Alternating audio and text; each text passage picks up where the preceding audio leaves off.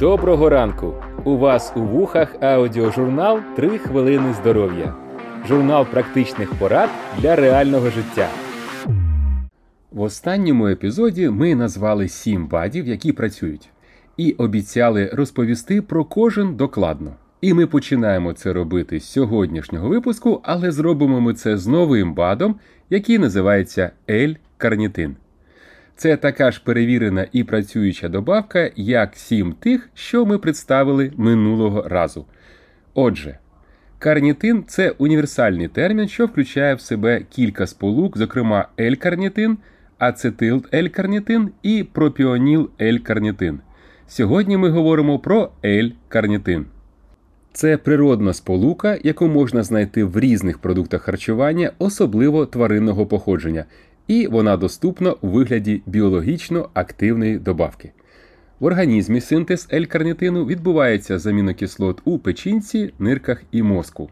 Ця молекула необхідна для транспортування жирних кислот, найважливіших компонентів жирів, у мітохондрії спеціальні внутрішньоклітинні структури, що відповідають за вироблення енергії.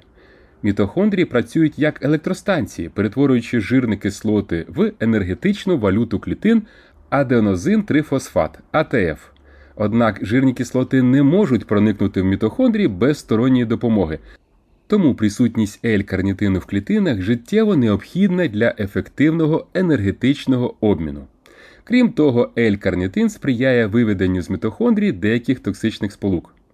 При недостатньому рівні L-карнітину вироблення енергії знижується, що негативно позначається на загальному стані здоров'я. Розпізнати ознаки дефіциту L-карнитину дуже важливо. Ось вони: швидка стомлюваність, сонливість, м'язова слабкість, гіпотонія, депресія, тому що дефіцит L-карнитину пов'язаний зі зміною настрою, в тому числі з депресією, порушення функції серця і печінки, затримка фізичного і психомоторного розвитку і навіть академічних результатів у дітей. Крім боротьби з причинами проблем, що ми щойно перерахували, L-карнітин яскраво себе проявляє в такому: перше зниження ваги і контроль за вагою. Він сприяє метаболізму жирів, забезпечуючи збалансовану і здорову статуру. Друге підтримка здоров'я серця. L-карнітин знижує окислювальний стрес, сприяє нормальній роботі серця і підтримує здоровий ліпідний профіль. Третє підвищення ясності мислення і концентрації уваги, що сприяє підвищенню продуктивності праці. Четверте і п'яте підвищення ефективності фізичних тренувань і зниження стомлюваності після них. Наукові дослідження показали, що вживання L-карнітину безпечне, його часто призначають навіть дітям. L-карнітин також сумісний з іншими лікарськими препаратами, що робить його універсальним варіантом добавки.